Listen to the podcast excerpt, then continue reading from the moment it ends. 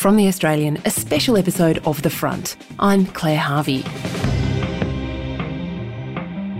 Millions of Australians will head to polling booths around the country on Saturday, October 14, to vote in a referendum on an Indigenous voice to Parliament. The nationwide vote is the culmination of a promise made by Prime Minister Anthony Albanese on the night he was elected. And on behalf of the Australian Labor Party, I commit to the Uluru Statement from the Heart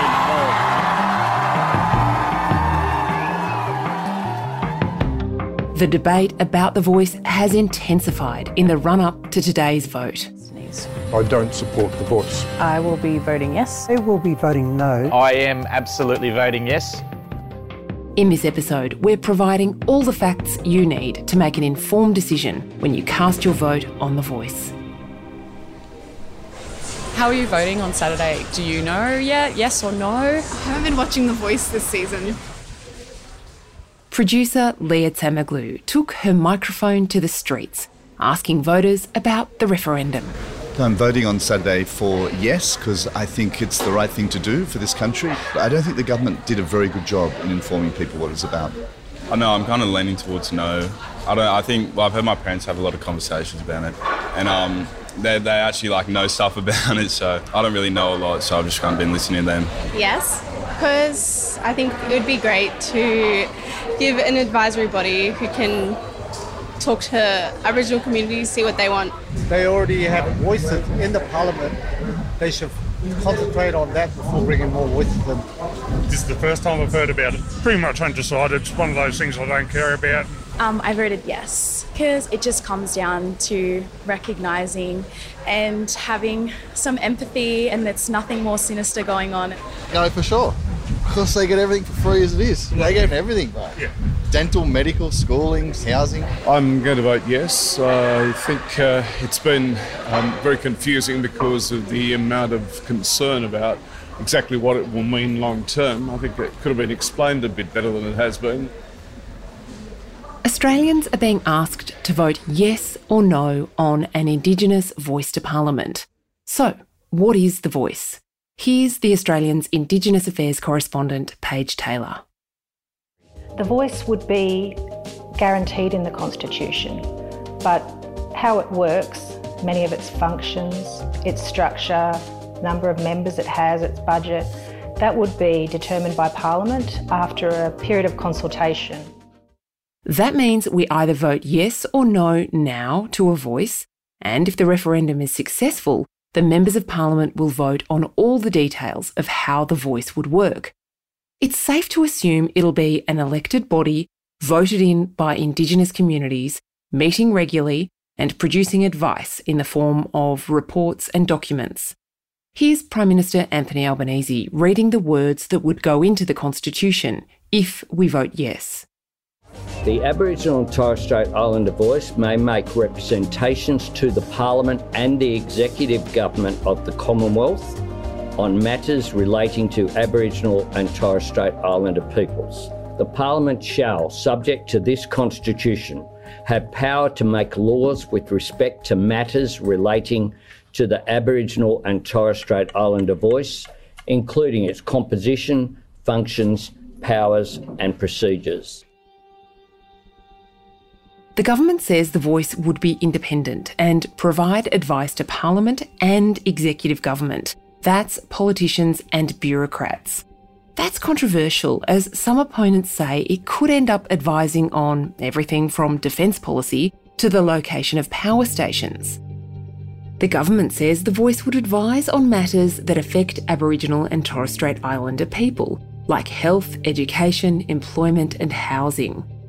All those details, like how the voice functions and what it advises on, can be changed through legislation. So its focus could hypothetically shift under future governments. What can't be changed if the referendum is successful is the voice's existence, which would be enshrined in the Constitution. All Australians who are eligible to vote are required to do so. Here's the question It will read A proposed law to alter the Constitution to recognise the First Peoples of Australia by establishing an Aboriginal and Torres Strait Islander voice. Do you approve this proposed alteration? Voters need to write yes or no on their ballot papers. There's been some controversy about whether ticks or crosses will be accepted. Here's what the Electoral Commission says please don't use a tick or cross. You need to clearly write yes or no in English. However, it's likely a tick will be accepted as a yes vote. A cross or X will not be accepted. The Electoral Commission says this is because it's an ambiguous symbol. It could mean yes or no. If you're not sure where to vote, most polling places, like your local school, will be open for voting. For more info, you can visit aec.gov.au and select Find a Place to Vote. Stay with us. After the break, we break down the arguments for and against an Indigenous voice to Parliament.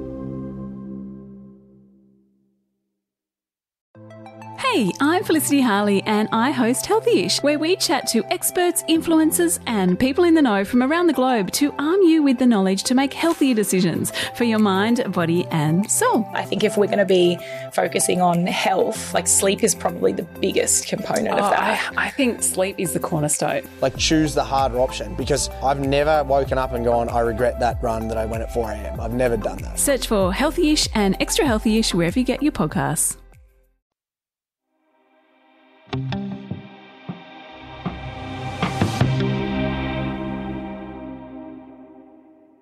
Some of Australia's most prominent Indigenous leaders believe Australia needs an Indigenous voice to Parliament. Here's Noel Pearson at the Australians' Great Voice Debate in September. And I believe that this voice proposal will lock that whole paradigm together rights and responsibilities, empowerment from the ground up. And Professor Marcia Langton at the National Press Club. This is why talking about the voice also means talking about the future, because that's at the very heart of this proposition and this referendum. A better and more equal future so that all Australians can choose the Australia that we want.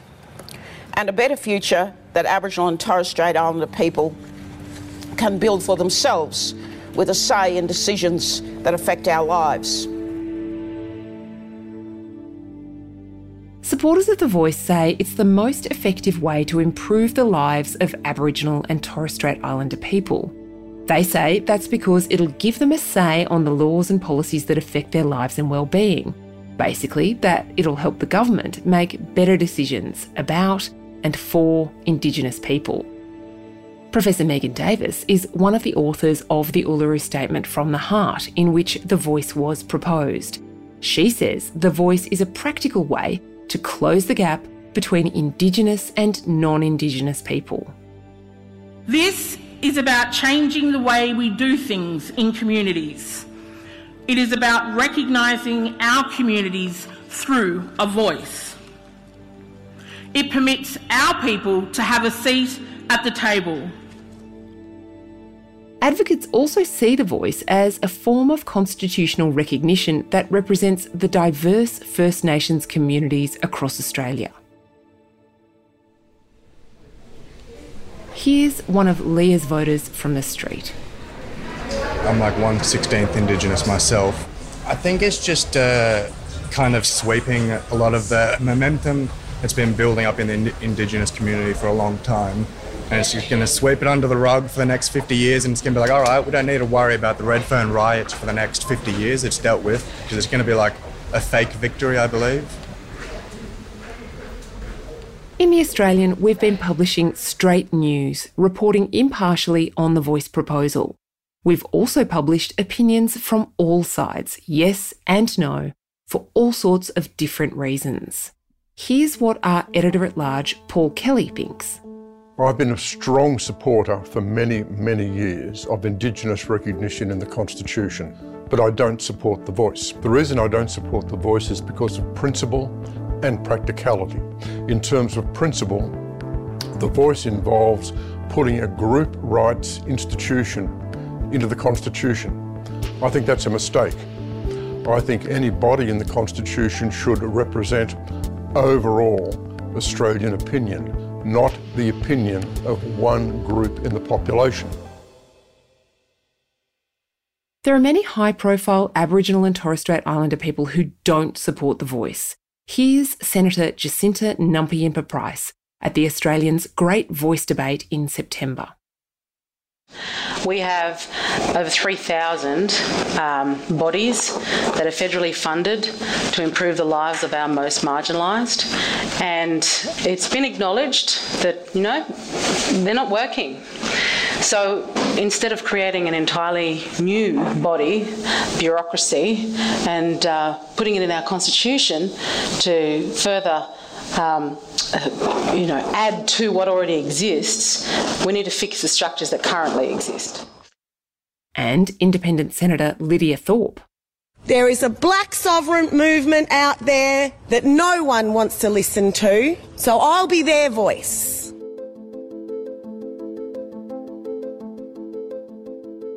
Opponents say enshrining a voice in the Constitution is a risky move because it can't be undone if it doesn't work out. One of the No camp's biggest concerns is that the voice will be able to force the government to act on its advice by going to court. Anthony Albanese says the buck stops with Parliament, not the courts, so that won't happen. Some have suggested it's a distraction from the practical changes being faced by Indigenous people living in remote communities. They also say it could further divide Indigenous and non Indigenous people by giving precedence to one group.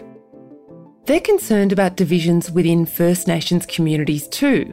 Some opponents suggest the voice could become elitist. Here's former Labor President Warren Mundine.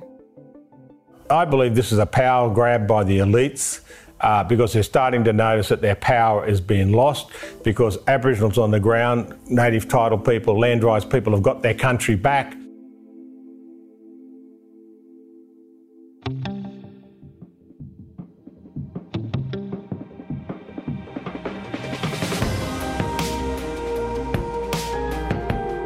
Can read all our reporting, analysis, and opinion right now at theaustralian.com.au. On Saturday night, we'll have the results live as they come in, with the nation's best journalists and commentators breaking down what it all means for your community.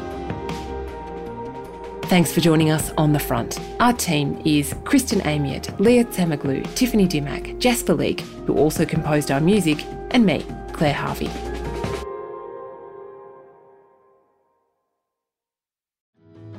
My name is Manny Carudis, and I'm a former New South Wales policeman turned investigative reporter with a passion for missing persons cases. I'm here to quickly tell you about our True Crime Australia podcast, The Missing. In this series, I look at old missing persons cases which have all gone cold in an attempt to try and uncover new information which could help see these missing people reunited with their loved ones or any form of clue that could bring these families closure. The Missing is available now wherever you get your podcasts and early and ad free on Crimex Plus on Apple Podcasts.